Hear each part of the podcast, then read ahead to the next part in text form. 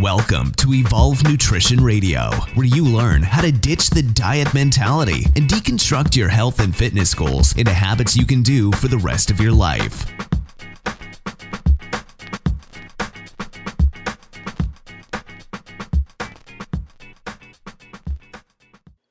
Hey folks, thanks for tuning in, and I want to welcome you all to another episode of Evolve Nutrition Radio.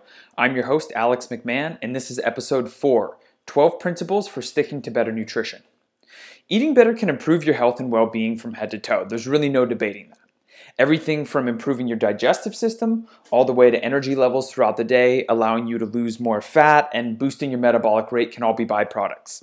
Not to mention something such as improving your hormonal profile as well. However, when it comes to sticking to a nutrition plan, that's an area where people end up with a lot more trouble. Uh, consistency is something that a lot of people struggle with because they haven't set out a plan or a specific set of principles for themselves to follow. Now, that's what makes something like staring down the barrel of a dozen Krispy Kreme donuts so hard to say no to when somebody knows that their long term goals are fat loss. Another big part is that because consistency is a mandatory ingredient to getting healthier and to losing fat, having those right principles in place that allow you to say yes or say no in a specific situation can be really helpful when it comes to somebody who has long term goals but more of a short term mindset. Now, a short term mindset is going to allow somebody to say yes to the donuts even though it doesn't support their long term goals. It's also the same thing that's going to cause somebody to allow a higher scale weight or higher measurements or maybe looking puffy in the mirror to cause them to jump ship and to say, well, things aren't working anyway.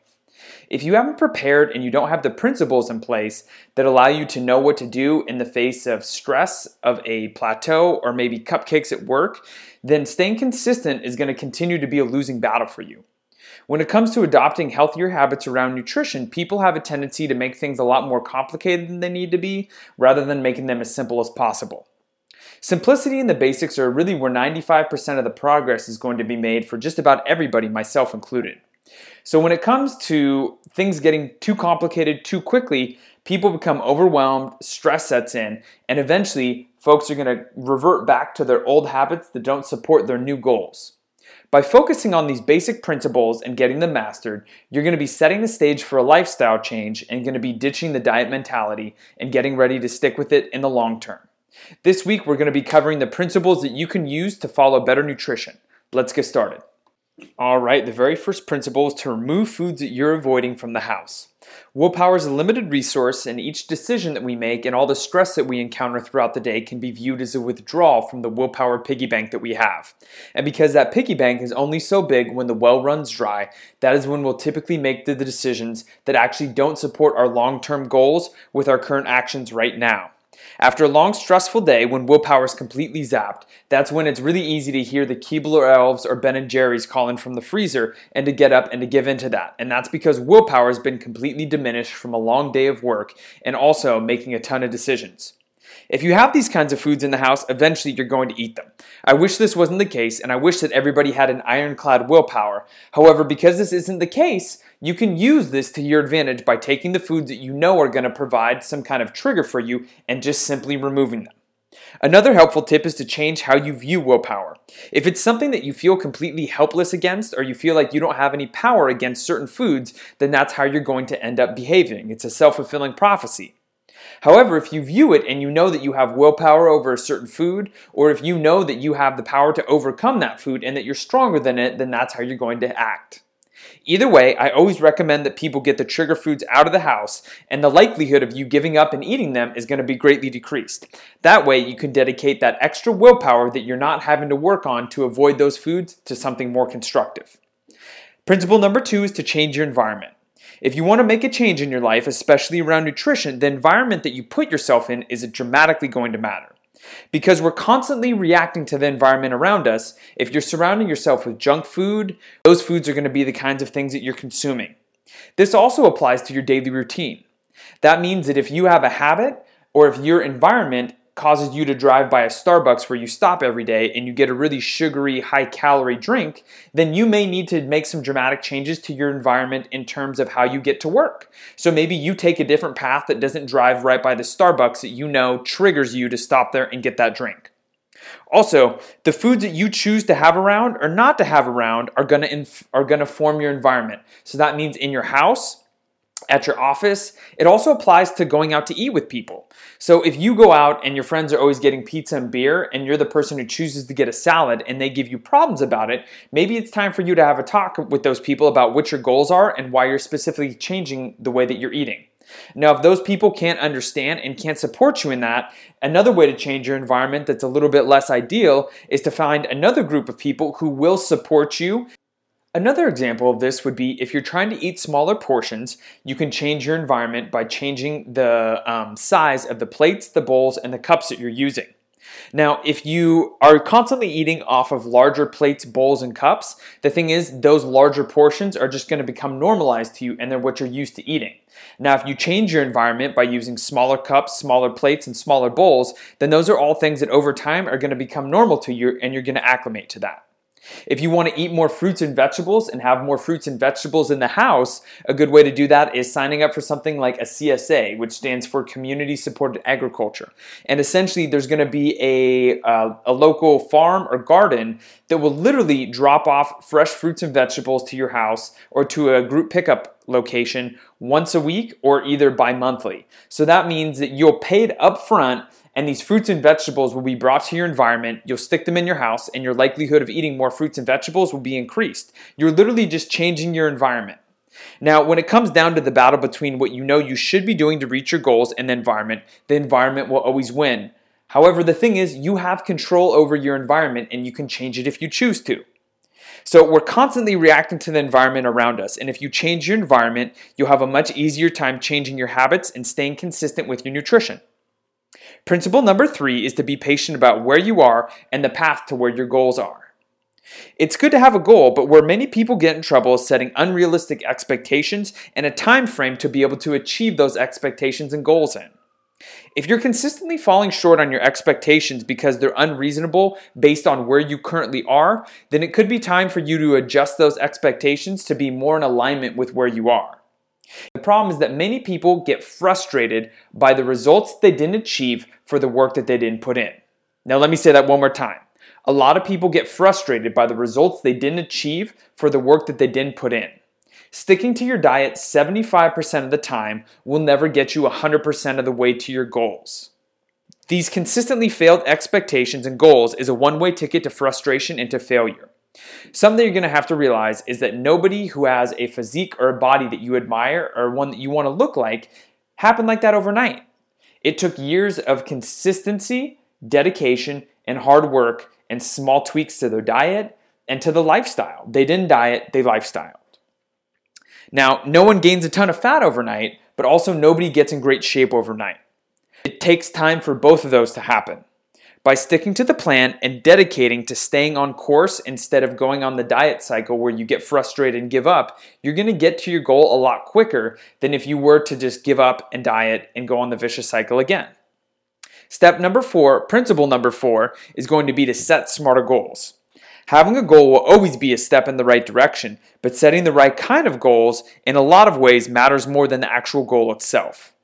Most people will set a goal based on something that they think they want and then try to achieve it. But the problem is that if you don't really know specifically what you're trying to shoot for, it's going to be pretty tough to hit the mark.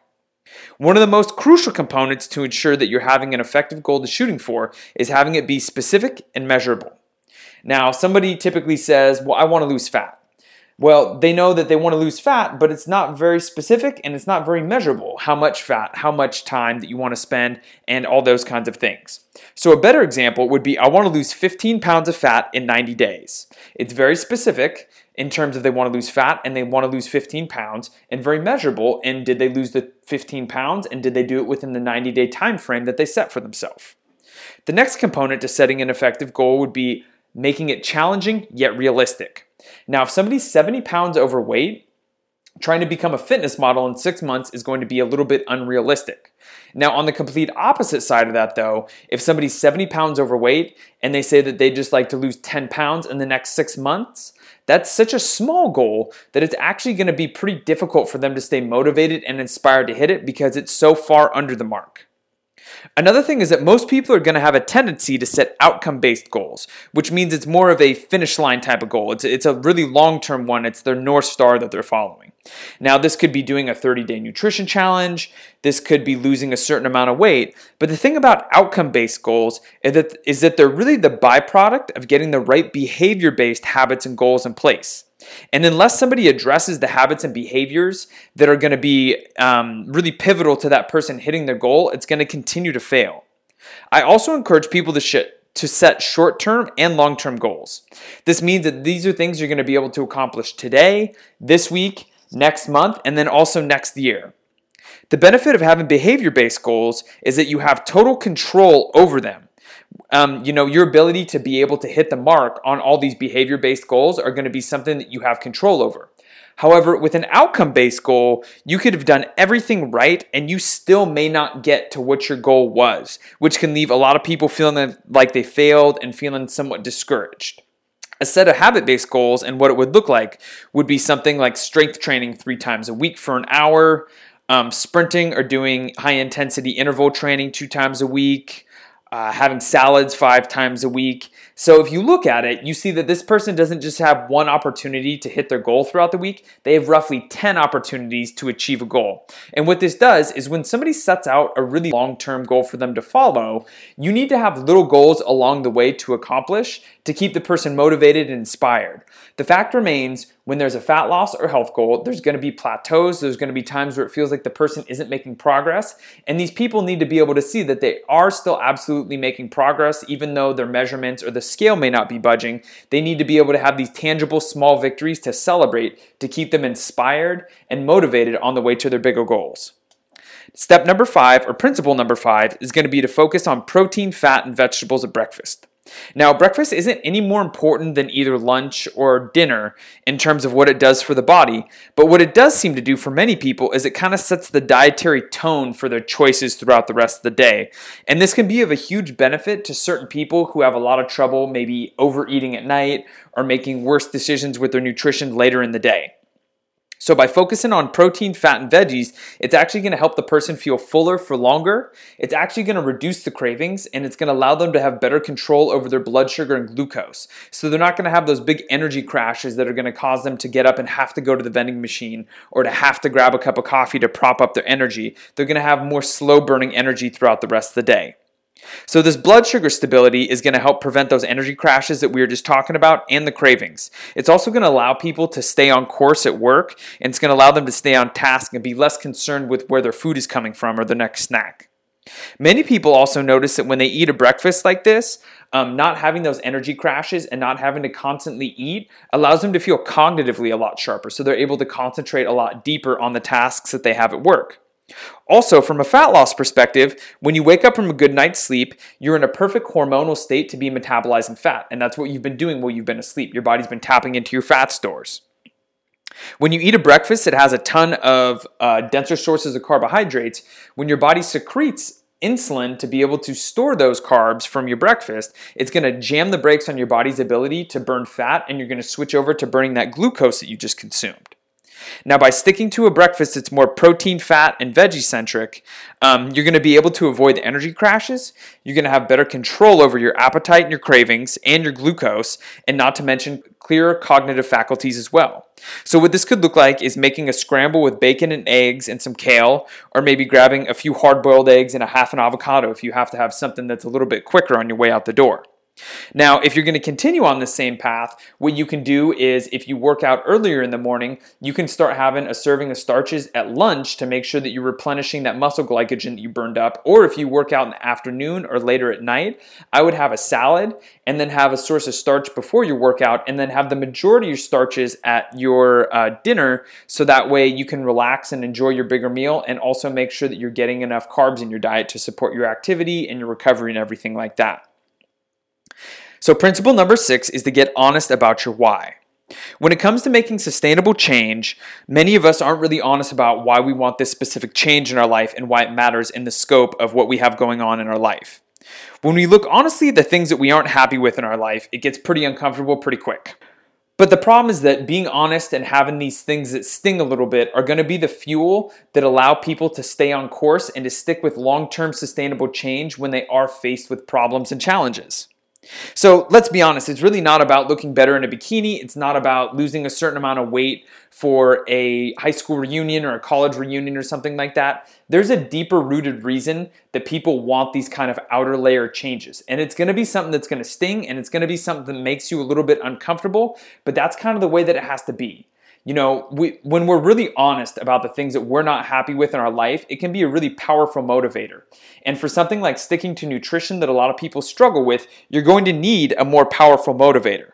Now, I can't say what that's going to be for you because everybody's totally different, but some of the things that I've heard from my clients that have been really powerful have been, you know, avoiding getting diabetes. It can be setting a better example for their kids because they feel like their parents didn't set a good example for them when it came to eating healthier and nutrition habits. Um, some of them have said things like being able to keep up with their kids later into life and being able to see them graduate college. And I don't know about you, but those are a lot more powerful motivators when I hear them than something like fitting into a bikini or losing 20 pounds for a reunion. So, um, you know, I, I believe in this exercise and I believe in figuring out in your why so much that it was something that I actually included in my Kindle book, Simple Fat Loss. Um, I had people do it in the second chapter and I asked them to go through and do this exercise before they even considered taking a look at any of the fat loss habits because I believe that it's that important. So I'm going to ask that you answer each of the questions below in succession and continue asking why until you have until you've nailed down what your why is for why you want to eat healthier and why this matters in your life. So the very first question is why is eating healthier important to you? Why does that matter? Why what you just said? Why is that important? And why that last one? Now, if you're interested, I have a PDF version of this exercise that guides you through it step by step and it makes it really easy. Now, if you'd like to email me at evolvent period pdx at gmail.com and you put five Y's in the subject line, I'd be more than happy to send you that PDF. Principle number seven is to get back on track the very next bite. One bite won't hurt, or just try a little bit. Those are the famous last words of every single person who's ever gone off their diet, and also of someone who has the fear of missing out.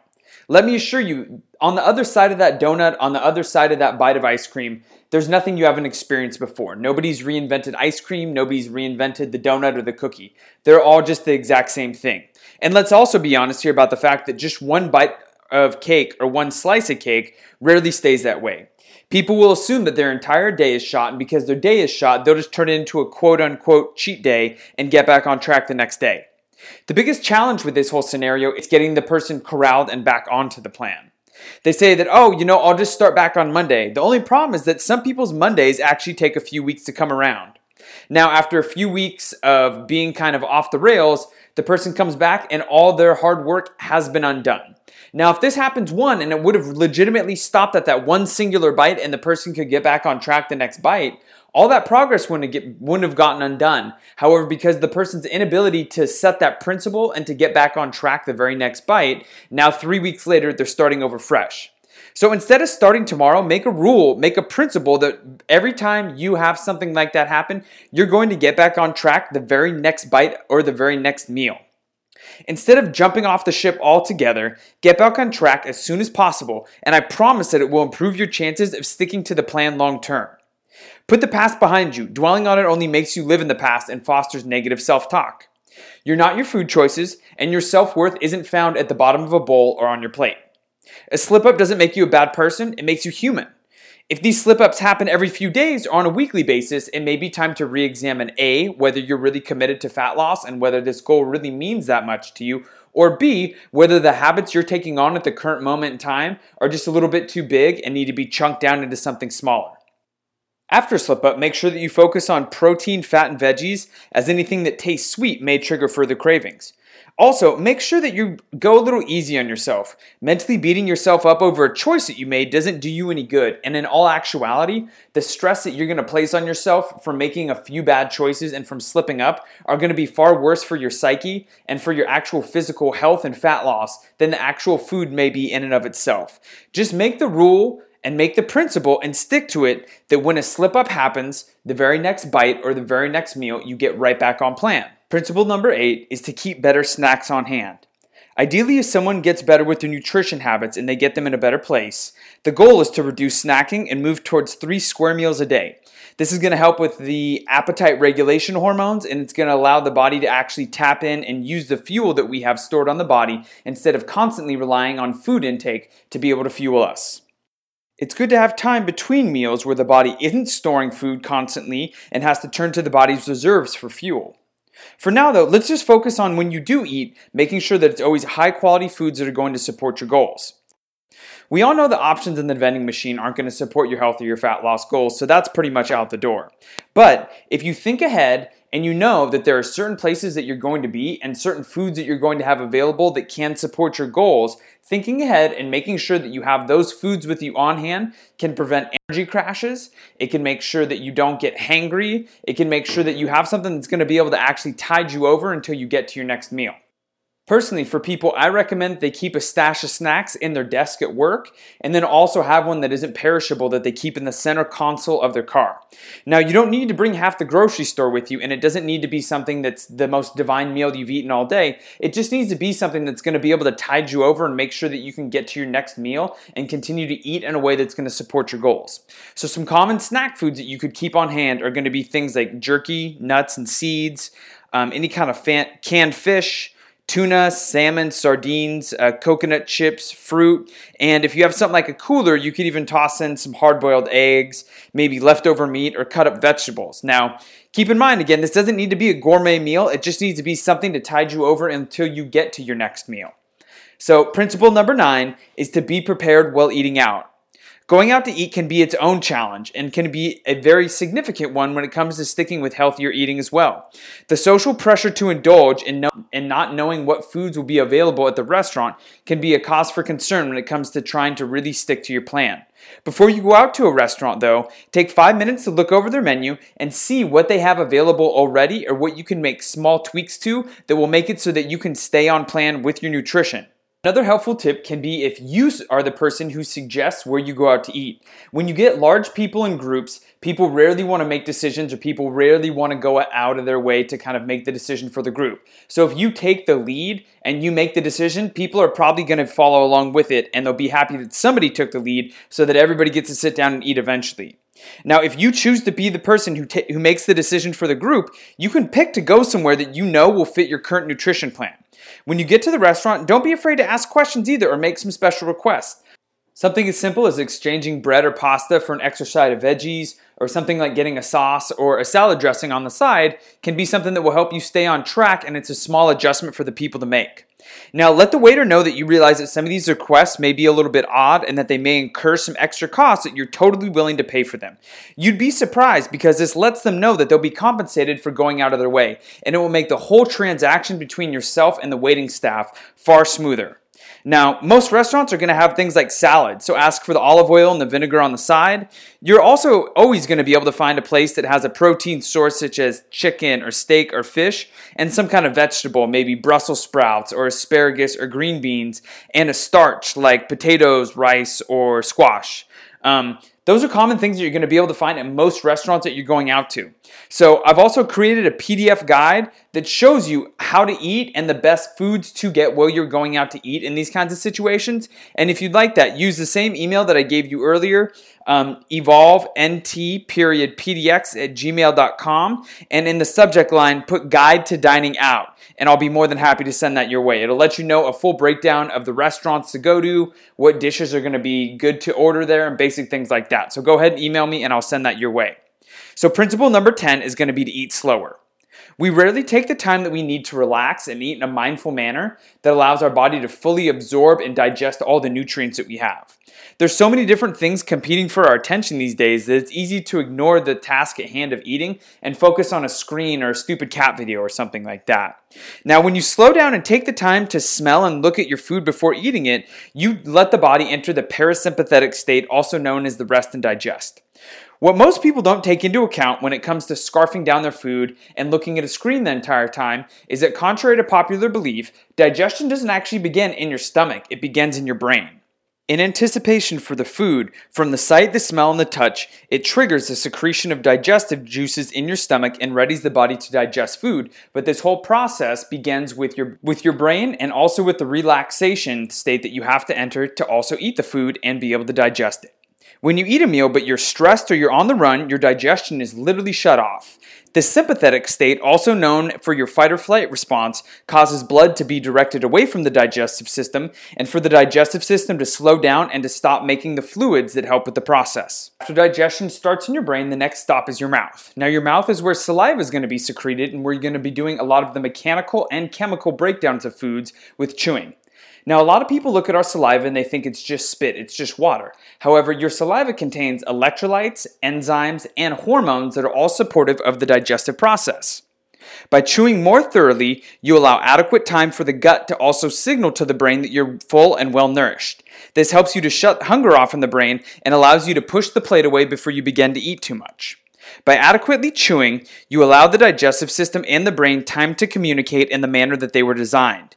You remove some of the burden off of the digestive system by increasing the mechanical and chemical breakdown that happens when you chew foods adequately. You end up with a more appropriate volume of food, and you also end up pushing the plate away without the bloated feeling that a lot of people end up with. Principle number 11 is to realize that change and progress takes time. Regardless of what the diet and fitness industry has told you, nothing happens overnight, and very few hacks actually work long term. If there was a shortcut that was effective, it wouldn't be a shortcut. It would just be the way that people do everything. Changing habits is going to take time. There's going to be mistakes along the way.